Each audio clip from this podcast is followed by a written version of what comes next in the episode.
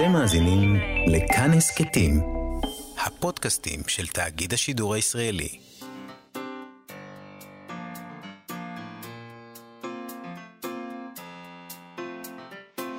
מה שכרוך עם יובל אביבי ומה יעשה לה.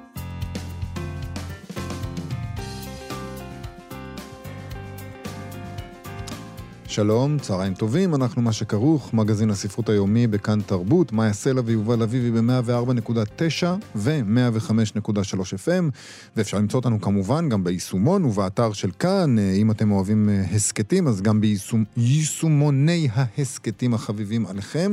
איתנו באולפן, מפיקת התוכנית תמר בנימין, על הביצוע הטכני יוג'י גבאי, שלום לכם, שלום מאיה סלע. שלום יובל אביבי, אה, יום רביעי היום, אני מרגישה צורך לומר, בעיקר בשביל עצמי. שבוע הבא כבר לא נצטרך. נכון, נגמרו החגים, אני מאוד שמחה על כך, כי זה באמת היה מספיק. לא, השנה זה היה מתיש. היה מאוד מתיש, אנחנו... אז בוא, לענייננו, יובל. כן. אנחנו נדבר היום... כי אני יכול לדבר על כמה מתיש זה היה. אני רציתי לשים פה אני איזה קו. יכול להתיש את המאזינים עם דיבורי על כמה מתיש זה היה. הנה, כבר הגזמתי לדעתי. זה בתוכנית אחרת שיפתחו לך פה, אה, שיקראו לה עד כמה מתיש זה היה. וואו, אני יכול למלא את זה 24 שעות ביממה. אנחנו נדבר היום עם לי עברון, מתרגם את הספר זיכרונותיו של גנן אנגלי, שכתב רג'ינלד ארקל, אה, ספר שיצא בהוצאת תשע נשמות. גנן אנגלי זקן נזכר בימיו כילד אסופי שהתגלגל להיות גנן. בדרך אה, הוא מספר לנו על עולם הצומח של מקום הולדתו. אז אנחנו נבדוק מה, מה יש שם בספר הזה. נדבר גם עם פרופסור מנואלה קונסוני, עורכת קובץ המסות של נטליה גינצבורג, אל תשאלי אותי לעולם, שיצא עכשיו בהוצאת מאגנס, שזה פשוט ספר מקסים ביותר. נכון. באמת, הנאה גדולה. נהניתי מלקרוא אותו. אבל לפני כל אלה, הספר החדש של סלי רוני לא יתורגם לעברית. הסופרת האירית הצעירה והפופולרית הזאת החליטה שהיא לא מעוניינת אה, בתרגום לעברית מטעמי BDS. סלי... אני אוהב את זה, מטעמי BDS. כן, זה כמו טבעונות, זה כמו, כל אחד יש לו איזה היום איזה השקפה, ואז אז אצלה כל זה... אחד מתחיל, מצמיח איזו השקפה. בדיוק. אז סלי רוני מחבר את הספרים שיחות עם חברים ואנשים נורמליים, הם שניהם יצאו בעברית בהוצאת מודן, והספר החדש שלה, אנשים יפים, עולם יפה, כן. אה, לא יתורגם לעברית. אה, Beautiful world, אה, where are you, נכון? ככה זה נקרא? כן. אה, Beautiful world, where are you. עולם, עולם יפה, איפה אתה? היכן אתה? היכן אתה היית קורא לזה? היכן, זה מילה... מה זה משנה איך. היינו קוראים לזה? כי אנחנו לא בעברית זה לא ייקרא, למי אוקיי. אכפת? מאיך אה, קוראים לו. בהארץ מדווחים שאנשי הוצאת מודן פנו לסוכנת של סלי רוני בניסיון לחתום על עסקת תרגום נוספת. זאת הבהירה להם שרוני תומכת בתנועת החרם התרבותי על ישראל, ולכן אינה מאשרת תרגום שלו לעברית. אה, היא, היא אה, התבטאה. בקשר, בקשר לעניין הזה בראיונות אה, אה, שלה, הסכסוך הישראלי-פלסטיני גם מוזכר בספרים שלה שכן תורגמו לעברית, היא חתמה בעבר על מכתבים ועצומות בעד אה, תנועת החרם, תמיכה במחמירים ומחרימות של אה, ישראל. הספר החדש, אגב, אה, זוכה לביקורות נלהבות, מאיפה שהוא כן יצא, באנגלית, אה, כמו שני ספרים כן, הראשונים, אוהבים, דרך אגב. אוהבים לאהוב אותה. כן, גם שני הספרים הראשונים שלה קיבלו ביקורות אה, טובות. נכון. בחלק מהביקורות, אגב, שקראנו, מוזכר העניין הפוליטי, לא רק בהקשר של ישראל, אלא באופן כללי. אה, מוזכר העניין הפוליטי בכלל בספרים שלה, לא רק בספר האחרון, והטענה שם היא שהדמויות שלה, אה, שיש, הן משקפות איזה עמדות שמאל רדודות. שזאת, אגב, אתה אמרת ביקורות נלהבות, זאת לא נשמעת כמו ביקורת נלהבה. לא. נלהבת. לא, אבל הם, הביקורות על הספר הן טובות, הם רק מציינים בהן שכ, שהאספקט הזה כן, ילדותי. הוא ילדותי קצת, כן, הן רדודות, ושהגיבורים של הדמויות האלה הן אידיאליסטיות מבלי לדעת באמת על מה הן מדברות. זה אוקיי. מעניין, נכון? מעניין. אבל בגדול הביקורות כאמור טובות, הן מדברות על הספר, שמספרות על ספר שמספר את אה, סיפור עדין של צעירים שמחפשים תקווה בעולם שבור. כן, שלא לומר שבור, כמו שאומרים היום. שבור. אה, טוב, סלי רוני היא לא הראשונה, וגם, אה, כנראה גם לא האחרונה שמסרבת לשתף פעולה עם תרגום ספריה לעברית. אם כי אני חייבת לומר, אין הרבה, זה לא הרבה. אה, לפני כמעט עשור, הסופרת אליס ווקר סירבה לאשר תרגום חדש לעברית של הספר שלה, הצבע הארגמן. אה, שראה אור בהוצאת ידיעות ספרים, הם רצו לרענן את התרגום. היא אמרה שישראל היא רואה בה מדינת אפרטהייד, היא כתבה אז שהמדיניות הישראלית גרועה מהפרדה גזעית ממנה סבלה כנערה שחורה אמריקאית. היא הוסיפה כי דרום אפריקאים סיפרו לה שהמדיניות הישראלית גרועה מהאפרטהייד. עוד לפני זה, בשנת 2010, הסופר השוודי הנינג מנקל השתתף אה, במשט, אם אתה זוכר את האירוע הזה. זוכר. המשט של המאווי מרמרה, והוא אמר שהוא ישקול אם להתיר לתרגם את ספריו לעברית. בסוף, אחרי שהוא שקל, הוא התיר. אה, בוא נגיד, זה לא, זה לא מאוד מאוד נפוץ, הסיפור הזה. לא. אה, אני חייבת להגיד, בדקתי בשביל השעשוע האינטלקטואלי שלי, וראיתי שסלי רוני הסכימה להיות מתורגמת אה, עד היום גם, לא רק לעברית, אלא גם לסינית ולפרסית. אה, כלומר, יש את אנשים נורמליים בטהרן, את הספר הקודם שלה, וגם בסין אפילו יכולים לקרוא אותו, ואני מניחה שהיא לא תומכת במשטרים האלה. טוב, אבל הספרים הקודמים תורגמו גם לעברית. אז יכול להיות שאת הספר הזה היא אמרה, אל תתרגמו לעברית, וגם לא לסינית ולפרסית. Mm. יכול להיות. ואז אה, נצטרך להמשיך לבדוק את העניין הזה. זה ולראות- מעניין לראות אם אנחנו ב... שם, באגף ההוא. מבחינת סלי רוני, זה לא... כן, אתה יודע, לא. זה, זה עולם הקטגוריות של סלי רוני הוא עולם נפלא, ו... ו... אני לא יודעת אם אנחנו נמשיך לעקוב אחרי הדבר הזה בהכרח. לא. יובל, אני לא יודעת אם... סלי רוני, עם כל הכבוד, היא לא אדם מאוד מאוד חשוב. אגב, שמתי לב לדבר מאוד מעניין. כן? אני לא יודעת אם זה מעיד על זה שאנשים הפסיקו לקרוא את עיתון הארץ, כן. או לחילופין, שסלי רוני היא לא אדם כל כך חשוב, או, שה... או שהתבגרנו. אה, אחרי הידיעה הזאת על זה שהיא לא מתורגמת לעברית, לא קמה סערה, אף אחד לא דיבר על זה, לא היה איזה, כמו פעם, שעשו מזה עניין. Mm. זה לא היה בכותרות. זה בסדר, לא מתרגמת. את יודעת. זה, גם, זה אולי קשור למצבה של הספרות. אה, לא קוראים ספרים יותר, אז יש רק 400 איש בישראל, או משהו כזה, שבכלל יודעים, למרות שעכשיו יודעים. למה, למה? אל הייתה תגיד. סדרה, זה לא הייתה יפה סדרה שאתה גם. אומר. הייתה גם נכון, סדרה. יש סדרה אנשים ב- נורמליים אז- על פי סלי רוני. אז, אז יכול להיות שיותר אנשים... אה. יותר מ-400 איש בכל מקרה. טוב, אוקיי. אה, אנחנו פנינו לכמה מנבחרינו, פוליטיקאים שהם גם סופרים וסופרות, שיביעו את דעתם על, על העניין הזה. נתחיל עם שר התקשורת, יועז, דוקטור יועז הנדל. כן, שהוא הוא כתב מלא ספרים, אתה יודע? כתב המון ספרים. אה, הוא כתב, הוא מסר כך: חרם תרבותי על קבוצה, עם, תרבות או שפה הוא ביטוי מזוקק של חושך על פני תהום. הפרדוקס של הליברלים המזויפים הוא שבשם ערכים הומניים צצה תמיכה בפונדמנטליזם אסלאמי ובמתנגדי זכויות אדם. מי שמחרים מילים בעברית, הוא כתב, מסר, סופו לשרוף ספרים. יפה. אה, חברת הכנסת אמילי מואטי ממפלגת העבודה, שכתבה את הספר סימנים כחולים, מסרה ככה: צריך להיות או תמים מאוד או כסיל גמור כדי לחשוב שחרם הוא התחלה של דיאלוג, כל שכן התחלה של תהליך מדיני. חרם משמש ולעד ישמש את השוליים בדחיקת אנשים אה, אל פשרות במציאות של פשרות אה, לנוקשות של הקצוות. כפוליטיקאית, אך בעיקר כאדם כותב, אני מאמינה שספרות מרככת את הנפש. האינטימיות שבקריאה מאפשרת לקורא לברוח ממציאות של שחור ולבן, ולבחון אפשרויות, חלקן בדעות מוחלטות וחלקן ממשיות. אני מצרה על כל סופר שביודעין קוראת את הענף העדין, עליו נשענת התכתובת החד פעמית בין הקורא לסופר, מטעמים פוליטיים צרים. טוב. אנחנו פנינו לעוד אה, כמה אנשים, אני חייבת לומר, אה, למשל אה, יאיר לפיד, כן. שר החוץ הס- והסופר, ולמשל אה, לסופרת, חברת הכנסת גלית דיסטל אטבריאן. עוד לא קיבלנו מהם תגובה, אבל אם אנחנו נקבל, אנחנו נדווח על זה. בהחלט, בהחלט נדווח. אה, טוב, אני יכול להיות שזה לא, את יודעת, אפשר לקרוא את זה באנגלית, זה לא כאילו ספר סיני נגיד, שלא תורגם. כן. אפשר לקרוא את זה, וגם אפשר לא לקרוא את זה בכלל, זה לא נורא. נכון. לא, כאילו, אני... זה- באמת לא סופרת, זה, סופרת של הרגע, אוקיי, סלי רוני הסופרת של הרגע, כן. של המילניאלס, יש, זה החשיבות שלה, זה כאילו מאוד, היא מאוד מדוברת, היא מאוד נקראת. אני קראתי את הרעיון שעשו איתה בניו יורק טיימס, כן. אה, נשמע שהיא גם, אה, היא, היא מעידה על עצמה שהיא מרקסיסטית, נשמע שמאוד לא קל לה, נגיד, עם ההצלחה, בטח ההצלחה הכלכלית, כלומר, היא בן אדם שיש לו הרבה דברים להתמודד איתם. גם, גם אנחנו. אז בואו נשמע את נושא היא בכלל- היא נראה מה הם בכלל אומרים. הקורבן פה.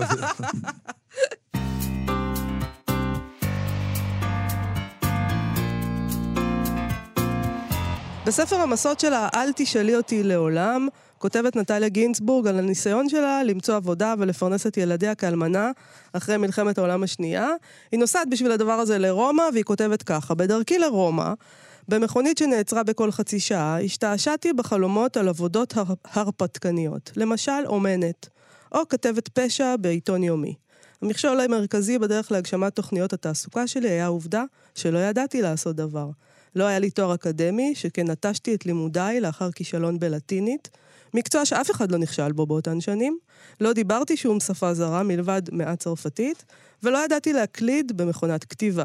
עיסוקיי היחידים עד כה היו גידול ילדיי, טיפול במשק הבית, באיטיות יתרה ובחוסר כישרון, וכתיבת רומנים. יתר על כן, תמיד הייתי עצלנית מאוד. מקסים זה. אה, בסוף היא הסתדרה. אני לא חושב שהיא באמת הייתה עצלנית. היא בסוף הייתה אה, נטליה גינצבורג, שלא תהפוך את זה. אגב, גם הדבר הזה שכאילו, אני, אני כאן דילגתי על המון, זאת אומרת, לומר אה, שהיא נסעה לרומא כי היא התאלמנה, זה, יש פה סיפור מאוד מאוד דרמטי של מה שקרה כאן. נכון. עוד מעט אולי נשמע עליו. אז בספר הזה, החדש, זאת אומרת, חדש בעברית, שתרגמה ספיר מילמן ויוצא בהוצאת מאגנס, יש 33 מסות. שעוסקות בחיי היום-יום ובעניינים שמעסיקים את כולנו באופן, אה, כמו שהיא כותבת, נטליה גינצבורג, אה, משהו ישיר וכאילו פשוט. אה, אה, וזה פשוט ספר מאוד מאוד מהנה, באמת, אני מאוד מאוד נהניתי לקרוא אותו. את הקובץ הזה אה, ערכה פרופסור מנואלה קונסוני, ראש החוג אה, לל, ללימודים רומניים וראש המדור ללימודים איטלקיים באוניברסיטה העברית בירושלים. שלום, פרופסור קונסוני. שלום לך, בוקר טוב לכולם, צהריים טובים. בוקר אור. אה, אז, אז בואי נדבר על ה... אולי קצת על, ה, על הדרך הזאת שלה לרומא, שככה חלפתי ואמרתי, התאלמנה ונסעה לרומא. מה, היה כאילו... היה שם קצת יותר מזה. אה, מה, מה בעצם... בוא נדבר על נטליה גינצבורג, על החיים שלה בשלב הזה שהיא נוסעת לרומא. טוב, גם כאן, כמו שאת אמרת, לא, זאת אומרת, הסיבה שבגללה היא התאלמנה זה לא סיפור כל כך אינרלוונטי בחיים של, של גינזבורג. בעלה אה, מת מעינויים של הנאצי בתוך בית הכלא של אה, ברומא, ברג'ינה צ'לי. וגם את המסע הזה לרומא היא קוראת באיזה אופן בגלל ה... רצון שלה לשנות מקום, היא עוברת לרומא ב-1950, כלומר היא חיה בטורינו עדיין בבית של המשפחה עד שהיא מחליטה וגם היא מתחתנת. זאת אומרת, אם אתם זוכרים בדפים של לסיקו פמיליארי, לקסיקון משפחתי או אמירות המשפחה, כן. אה, היא מתארת את המעבר הזה. אז, אה, ומה שציינת על כך שהיא מגדירה את עצמה כמו, כמו בת אדם שהיא עצלנית, לא, אין לה מקצוע, אין לה, אין לה שום כישרון בעצם בכדי לעבוד בכלום, זה מין התבוננות פנימית שזה מופיע דווקא באוסף האלזיבירי, לא? האלה שהם היו מתפרסמים בעמוד השלישי של העיתון כן. במדור הספרות והתרבות. הם, הם, הם מתארים על נטליה גינזבורג באופן שהיא רואה את עצמה. לא כל כך, כמו שאתם אמרתם, ראו אותה, כי הייתה אחרת לחלוטין. היה לי את הזכות... אה, לנסוע איתה במכונית שלי כשהייתי בת 19, אה, mm. והיא הייתה באמת בן אדם שהייתה גורמת, אני הייתי אומרת, אי נוחות מסוימת. באמת? למה? מאוד. באיזה כי, אופן? כי היא הייתה לא בן אדם דברן במיוחד, זאת אומרת, היא הייתה מדברת באופן ענייני והייתה מתייחסת לדברים מאוד מאוד קונקרטיים, זאת אומרת, הדיבור הוא אף פעם לא היה סוג של... Uh, small talk. הבנתי. רגע, אבל את יכולה לספר לנו איך נקלט אה, למצב הנהדר הזה שאת נוסעת איתה במכונית? לא, אבל אני יכולה, אבל אני הייתי אומרת שאולי אה, נדבר על הספר. לא שזה אכפת לי. אני הוזמנתי אה, לנסוע לבית של חבר מאוד קרוב שגם מופיע בדפים של הלקסיקון ובכמה מהספרים האחרים שלה, ויטוריו פואה. שהוא היה אחד מאבות אבות איטליה, יהודי אנטיפשיסטי שהוא נקלט בכלא פשיסטי במשך שמונה שנים, והוא היה חבר קרוב של ליאונה גינזבורג. והם היו חברי נפש, והמנטורית שלי, אנה פואה, היא בתו. אז אני הייתי צריכה לנסוע בגיל 18 וחצי לבקר אותה. ו... והם ביקשו ממני אם יכולתי לנסוע, להביא את, אה, גינזבורג איתי. אוקיי. אז זה העניין. אוקיי, אז אנחנו, אז בספר הזה יש 33 מסות, בעצם אה, טקסטים שהתפרסמו בעיתונים בשנים האלה, בלסטמפה, נכון? מה היה כן. שם? אה, על מה- היא כותבת? זה בדיוק את האלזיבירים, שזה באמת אה, פונט טיפוגרפי שהפך להיות לימים, לימים בכ- בכל מקרה בתוך העיתונות האיטלקית, אה, להגדיר את ה... את הכתיבה שהיא איננו אקטואלי במובן הזה של הפוליטיקה או של דברים של כלכלה, אלא שהיא מוקדשת לגמרי על נושאים שהם ספרותיים תרבותיים, שבו הסופרת או הסופר, גם פרימו לוי, דרך אגב, הוא כתב על העיתון לסטמפה, את הטורים האלה, טורים אישיים, שבו אה, הסופרת היא מציעה את הנושאים שעליהם אה, רוצה לדבר, והם מאוד שונים. כמו שאתם רואים, יש אה, אה, מאמרי ביקורת על, על ספרים, על, אה, על סרטים, no? דילינגר is, is dead, אה, לדוגמה. וגם אה, מחשבות, התבוננו- התבוננויות, אה, הערכות על החיים, כמו ש, אה, ששומעים גם בחמלה אוניברסלי. או סיפורים שהם דומים מאוד מבחינה סגנונית, כאן אני מדברת, לא על, אה, על הספרות ה- הלא זיכרוני שלה, בוא נגיד את זה ככה, אלא הם מאוד דומים במבנה שלה ובתוכן וגם בסגנון אה, לספר של 1963, לקסיקון משפחתי. למשל, היא כותבת, אני אספר למאזינים, את כבר יודעת את זה, אה, יש לה טקסט שנקרא זקנה, כן. והיא כותבת מה זה זקנה. אה, והיא כותבת ככה, ביסודו של דבר, זקנתנו פירושה קץ הפליאה. נאבד הן את יכולתנו להתפלא והן את יכולתנו לעורר פליאה בזולת. לא נתפעל עוד מדבר, מפני שעד כה התפעלנו מהכל. והאחרים לא יתפעלו מאיתנו, הן מפני שהם כבר ראו אותנו עושים ואומרים דברים מוזרים, והן מפני שהם לא יסבו אלינו כבר את תשומת ליבם. שזה בחיי, קראתי את זה ואמרתי לעצמי, אני חייבת אה, לגמור עם הכל. לא, כי אתה לא, אומר לעצמך, היא אכזרית, היא פשוטה ואכזרית גם, אבל. אתה גם אומר לעצמך כשאתה קורא את זה, אוקיי, אז אני כבר זקן בעצם. ברור. לא, בשביל זה היית צריך מזה לקרוא. שאני באמת הייתי צריך כבר להבין את זה בדקתי, קודם. בדקתי בת כמה היא, זאת אומרת, אתמול התכוננתי למפגש שלנו. אוקיי. אז אני באמת הלכתי לבדוק מתי הייתה כשהיא כתבה על הזקנה, והיא הייתה בת 45, אה, אוקיי. 46, זאת אומרת, כשאתה... אוי אוי אוי. כשאתה קורא את זה, אז יש לך באמת את התחושה ש... אוטוטו החיים אה, נגמרים, אבל כשממשיכים עם הקריאה, אם, אם אתם זוכרים, הם באמת, היא מעמידה את, ה, את עצמה מול ה, הילדים שלה, שהם מאוד מילאו תפקיד מאוד מרכזי.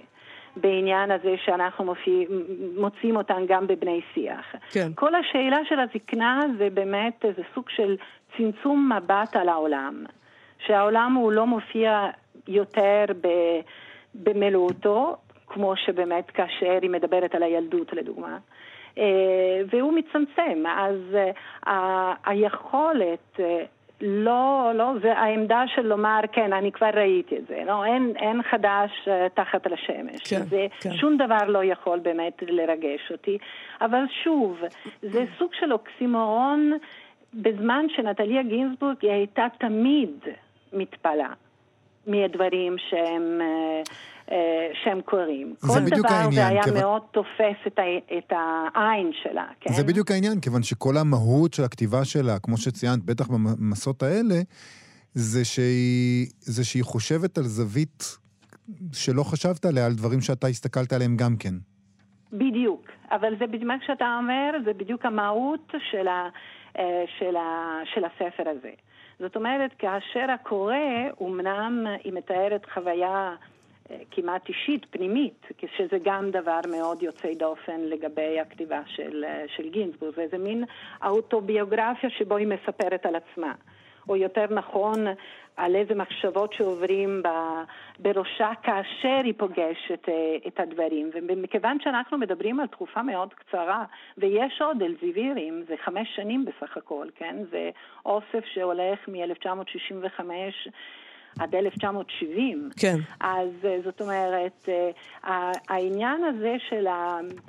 להסתכל לעולם בעיניים שאתה יכול עוד אה, להזדעזע ממנו, זה לא רק להיות מרוצה ממנו, אלא שההרגל של לראות דברים שאינם הולכים לפי הסדר הנכון, זה הופך את זה להרגל של מבט שמוריד את האפשרות שלנו לנחות עמדה אה, מתנגדת על מה שקורה.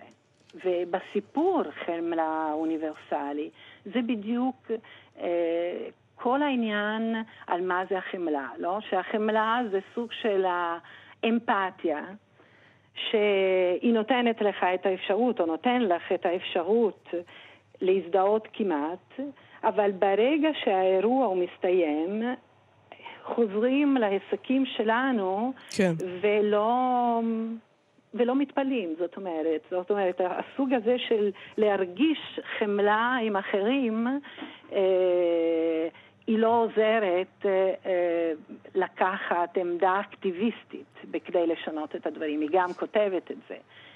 ובסופו של דבר, בסוף, היא אומרת שבכל זאת, וגם על זה הלכתי לבדוק מה הייתה האירוע, הייתי אומרת, המכונן שגרם את הכתיבה, שבו היא אומרת, אחד מהדברים שיודעים בוודאות, שאני רוצה להיות בצד של אלה שמפסידים, תמיד. אה, יפה. לא של יפה, המנצחים. יפה. זה מסוכן להיות מנצח, מאוד, כן. זה. מוביל... זה בדיוק. אני רוצה לשאול אותך על אחרית הדבר שלך. את כותבת על ה... בעיני- בעינייך, על טורינו, רומא וירושלים. אה, איך זה, איך זה מתבטא בעינייך?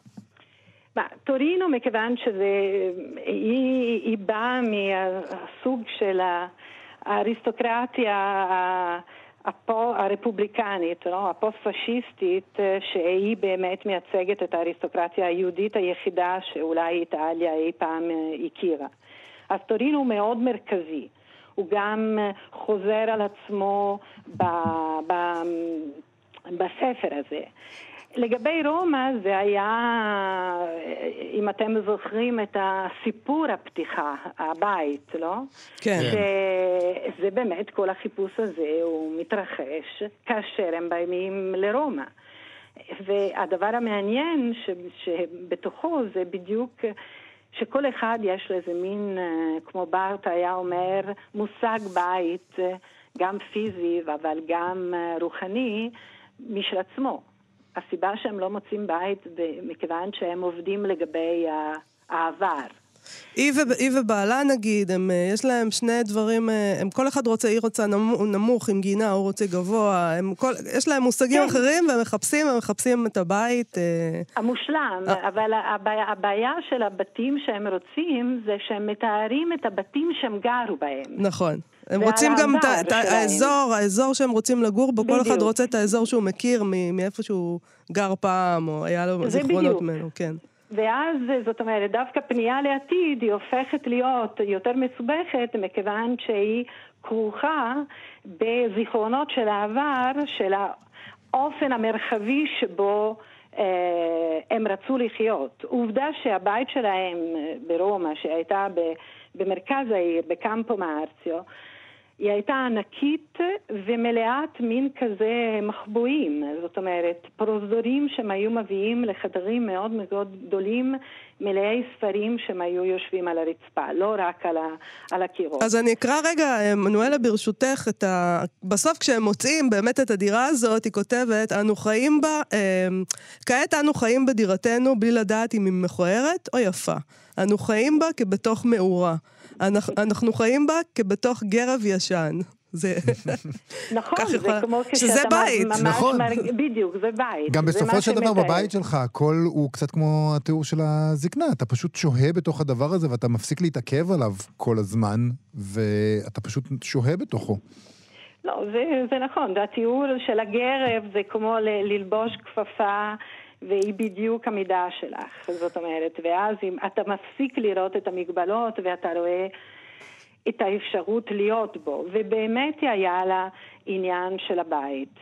אה, אני רוצה לשאול אותך לסיום, כי אנחנו כן. צריכים לסיים. אה, הספר הזה יוצא בסדרה שנקראת אה, משקפי הזהב, כן. שאת עורכת אותה, אז הייתי שמחה לשמוע על הסדרה הזאת קצת, מה עוד צפוי?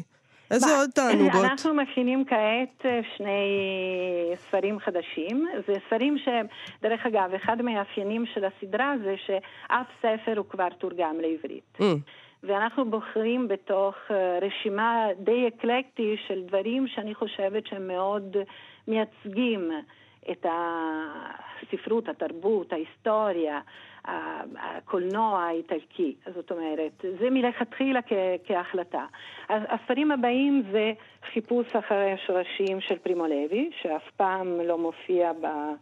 אה, בתרגום בעברית, אלא גם לא באנגלית דרך אגב, זה אחד מהספרים שנשארו מתוך כל התרגום של ספריו, והקבוצה מאמרים של קרלו גינזבורג על המיקרו-היסטוריה. יפה. אני מאוד מודה לך, פרופסור מנואלה קונסוני, על השיחה הזאת, דיברנו על נטליה גינצבורג. אל תשאלי אותי לעולם, הוצאת מגנס, תודה רבה. תודה רבה לכם ויום טוב. יום ביי טוב. להתראות. להתראות. ביי.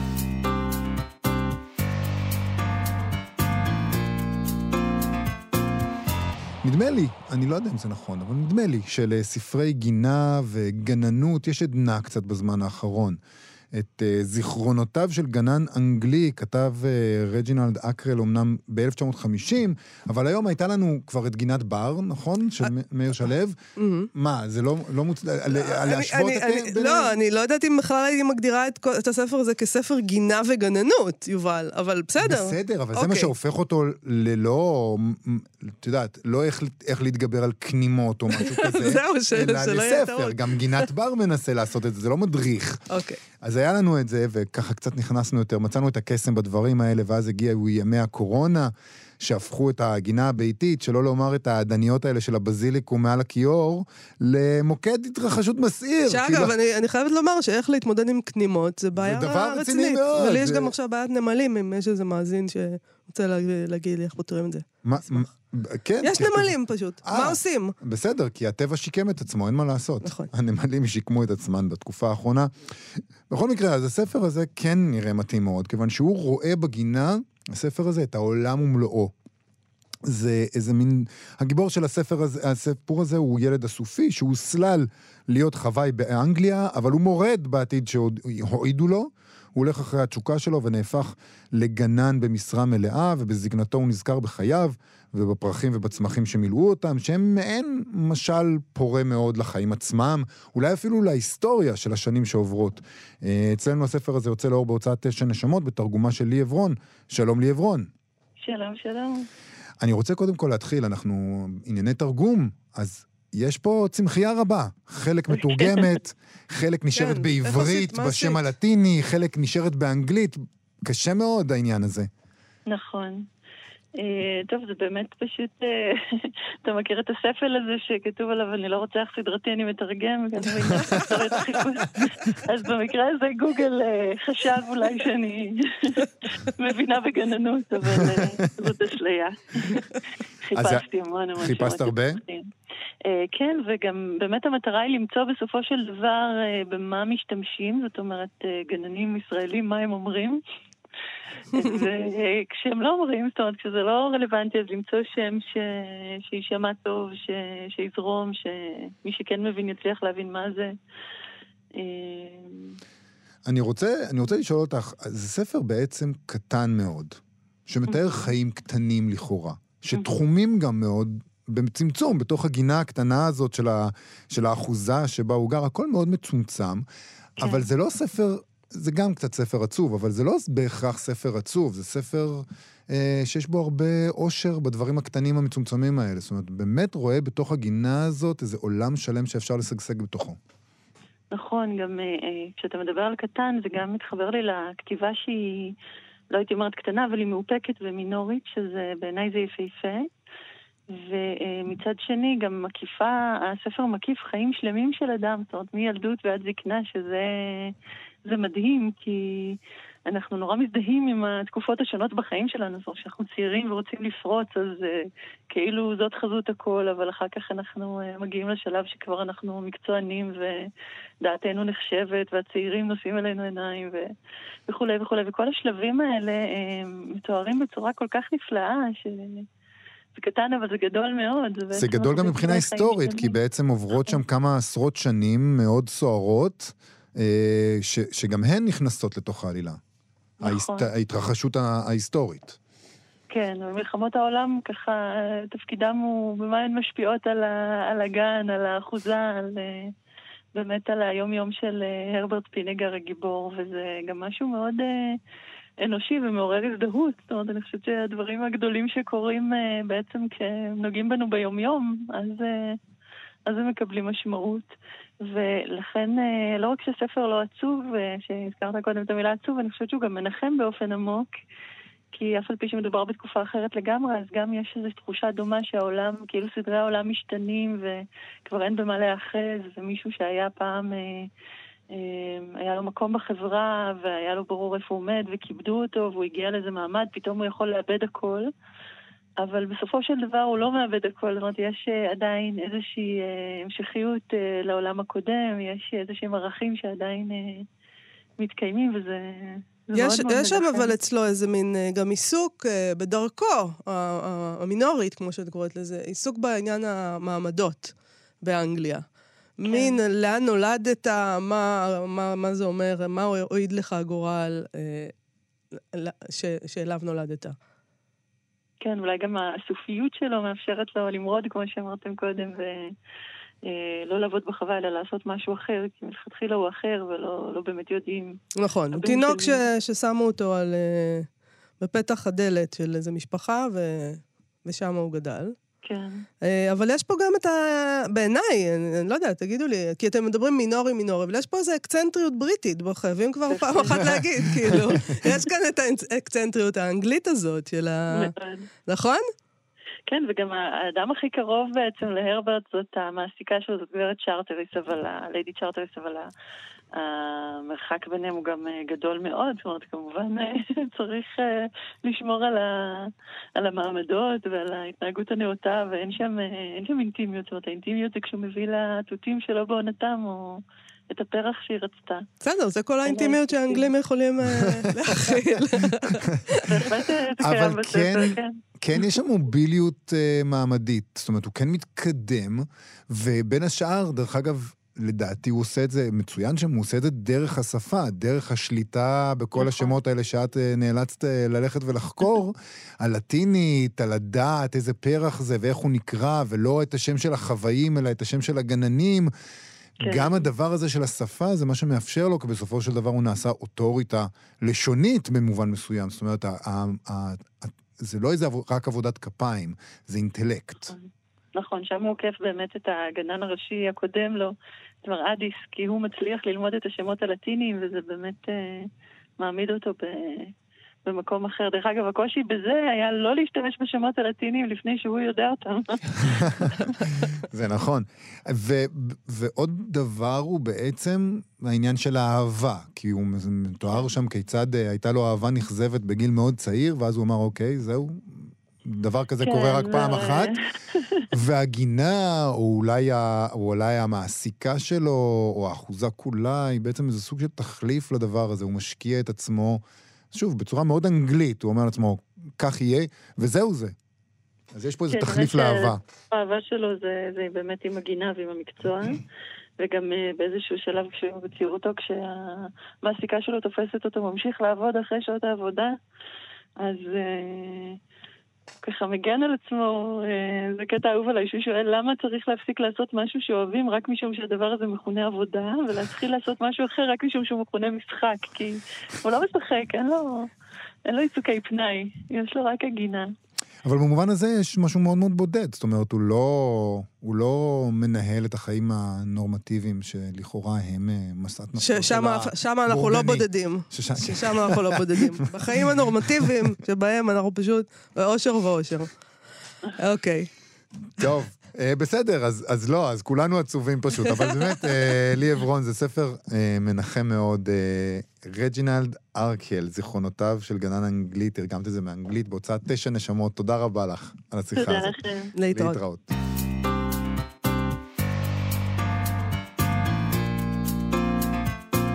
יש לנו עניין יובל עם ביקורת ספרות שהרגיזה את שנינו, בוא נודה, אה, של עמיתנו, אה, דוקטור ארי גלסנר, עמיתנו וידידנו, דוקטור ארי גלסנר, שכתב בידיעות אחרונות על הספר האחרון של אולגה טוקרצ'וק, על עצמות המתים, זה ספר שתרגמה מפולנית מרים בורנשטיין, הוא ראה אור בהוצאת אחוזת בית, ספר שבאופן נדיר, אנחנו מסכימים לגביו, אתה המלצת עליו, עליו פה בתוכנית בראש השנה, ואני, למרות הנטייה הטבעית שלי להתנגד אליך בכל תוקף, הלכתי לפי המלצתך, ואתה צדקת.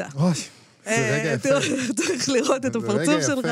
אה, זה באמת ספר נהדר, והנה ארי גלסטר לא מסכים איתנו, מה זה לא מסכים איתנו? הוא רותח. הוא רותח. הוא רותח. ככה הוא כותב, הוא כותב כך.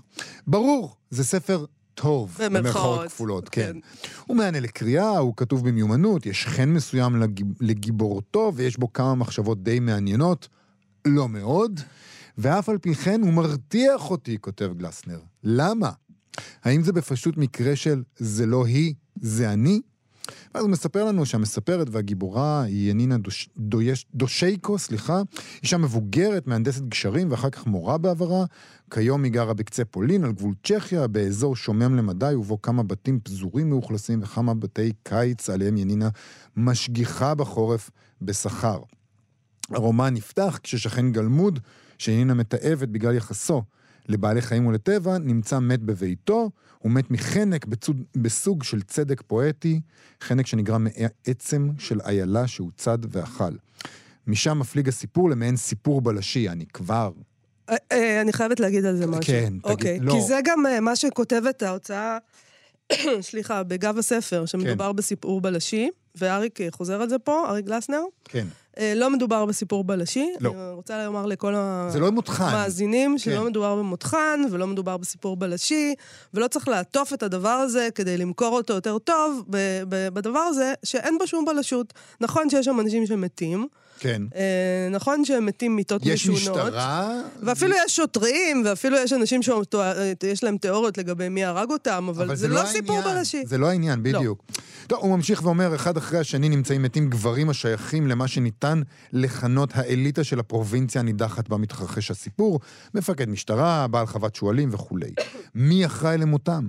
האם אלה פשוט בעלי החיים שבאו לנקום, כפי שגורסת בעקשנות ינינה? הגיבורה, הוא כותב, היא טיפוס טיפוס. יש לה דעות מוצקות על העולם, אורח חיים אקצנטרי, הומור, כולל הומור עצמי. יש בה, ובאופן בו היא מספרת את סיפורה, לא מעט חן. אבל צריך לאפיין נכונה את הגיבורה ואת הרומן שבו היא מככבת. זוהי גיבורה בעלת אידיאולוגיה, אידיאולוגיה ברורה, אידיאולוגיה פנאטית בקצוותיה, בקצותיה, וזהו רומן אידיאולוגי מובהק ששייך לז'אנר מתפתח שמכונה ספרות אקולוגית, eco-fiction. אוי, לא. eco-fiction. גלסנר טוען שהאידיאולוגיה של הרומן היא פוסט-הומניסטית, לא סתם. למשל, הוא מציג את הראיה הבאה. אה, על המת הראשון מאירה ינינה, אה, זה, הוא מצטט מתוך הספר, כן? הוא מתייחס ליער כאילו היה המשק הפרטי שלו. כל מה שביער שייך לו. הוא היה בוזז באופיו. בוזזים באופיים הם, במשתמע, בני האדם באופן כללי. כך מתבטאת ינינה על הכלבות שלה, שנורו על ידי ציידים. ציטוט: הן היו אנושיות יותר מבני אדם בכל מובן. רגישות יותר, חכמות יותר, שמחות יותר, ולאנשים נדמה שאפשר לעשות הכל לבעלי החיים, שהם כמו חפצים. הוא כותב, המיזנטרופיות שטבועה בטקסט הזה קשורה גם בתאוות כיליון כללית שצצה בו. והרי אפשרי היה שכל זה לא יהיה. היא כותבת, שיהיה רק עשב, מצבורים גדולים של עשב, ושיחי קיצונית ניגפים ברוח. כך זה יכול היה להיראות, או כלום, מקום ריק בחלל הקוסמי, ואולי דווקא כך היה מוטב לכולם. זה סוף ציטוט שלה. בינתיים, עד שיכלה הכל, ואולי הדבר נובע משינוי האקלים, כפי שגורסת אחת הדמויות, בעלי החיים באים לנקום על הכל. אה, כן.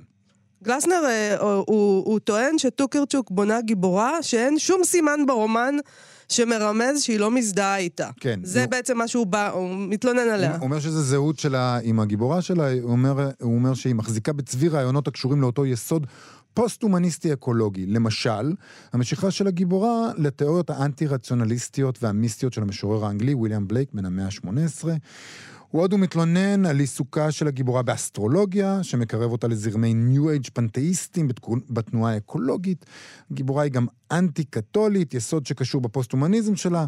הוא ממשיך ומתאר איך מעל הצביר האינטלקטואלי הזה בוזקת טוקרצ'וק אהבת מהגרים ושנאת גברים אופיינית. בקיצור, הוא חושב ש... הוא רותח כי הוא חושב שמהרומן הזה עולה איזה ארומה שבעת רצון מעצמה, של מי שמבטאת את כל הרעיונות הנכונים, המוסריים, ולמרבה הנוחות, גם האופיינ... האופיינתיים. הוא סבור שהספר הזה מבטא בבלי דעת את מה שמסוכן בצדקנות, הוא בעצם מאשים אותה בצדקנות. כן. והוא כותב שאם צריך לבחור בין עולם שסובל מרדיפת יתר של צדק, שזה צדקנות, לעולם שסובל מרדיפת חסר של צדק, הפקרות, הוא חושב שהוא יבחר דווקא באפשרות הראשונה של הצדקנות, ובכל זאת, הוא, הוא מבקש לי, לומר לנו שיש יסוד אלים בצדקנות, mm-hmm. שמתחת לדאגה לחלשים, לחיות, לכדור הארץ, יש לעיתים אלימות, מפעפעת. וכולי. טוב, בקיצור, אני, בניגוד לגלסנר, אה, בין שני העולמות האלה שהוא מתאר, העולם שסובל מרדיפת יתר, אה, ל... זאת אומרת, מצדקנות לעומת הפקרות, אני מעדיפה את העולם המופקר, אני מודה. כן. אה, וברור שהרעיונות של טוקרצ'וק רחוקים מהעולם שלתוכו אנחנו נולדנו. גם אני וגם ארי גלסנר, אבל העולם משתנה, ואני חושבת שהיא מציבה, היא מראה לנו משהו מאוד מעניין לגביו. האופן שבו האדם הצייד, שזה אנחנו, מחסלים את הכל.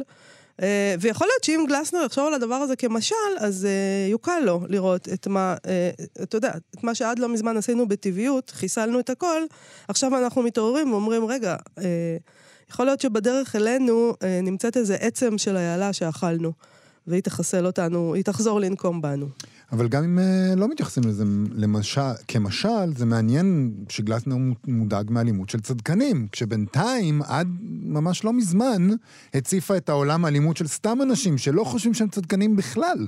Uh, זאת אומרת, הם, הם מסתכלים על עצמם כשייכים לצד השני. היא ממשיכה להציף האלימות הזו, למשל, כל מיני אנשים שאוכלים חיות ומזינים את תעשיית הבשר, אני ביניהם אגב, קוראים לטבעונים צדקנים ומזמינים אותם לצאת להם מהצלחת, הם טוענים שהטבעונים אלימים באיך שהם אה, פולשים לנו לחיים ומכריחים אותנו לשנות את העמדות שלנו, גם הם קצת אלימים האנשים האלה שמאשימים את הטבעונים בצדקנות. נדמה לי שכרגע העולם סובל מרדיפת חסר של צדק, אז אולי כדאי שהצדקנים יהיו אלימים בעולם לא, אלים. לא, לא, לא. אתה צריך לפעול אני באלימות. גם מפחדת מאלימות של uh, צדקנים, סליחה. אמרתי, אני מעדיפה אני את חו- העולם המופקר. אני חושב שאולי הם מתאימים את עצמם לאלימות המקובלת, המאוד לא צדקנית של כל האנשים הנורמטיביים והרגילים והלא צדקנים, שבטוחים שהפריבילגיות שלהם הן טבעיות, ולא הושגו בעזרת אלימות. אבל אה, אה, בקיצור, יש אנשים שלא רוצים שיקחו להם את הפריבילגיות שלהם, וגם בתוך האנשים האלה אני נמצא. בתוך עמך אתה יושב, וזה- יובל. וזה מאוד מאוד קל להגיד על מי שרוצה את הפריבילגיות האלה, צדקן. טוב, אז אנחנו נסיים בדבר הזה. זה אה, ספר נהדר, כדאי לקרוא ספר אותו. נפלא. תודה רבה למפיקת התוכנית שלנו, תמר בנימין, ליוג'י גבאי על הביצוע הטכני. בואו לבקר בעמוד הפייסבוק שלנו ובעמוד הפייסבוק של כאן תרבות. אנחנו נהיה פה שוב ביום ראשון, אנחנו מחר כרגיל עם המיטב. להתראות. אתם מאזינים לכאן הסכתים, הפודקאסטים של תאגיד השידור הישראלי.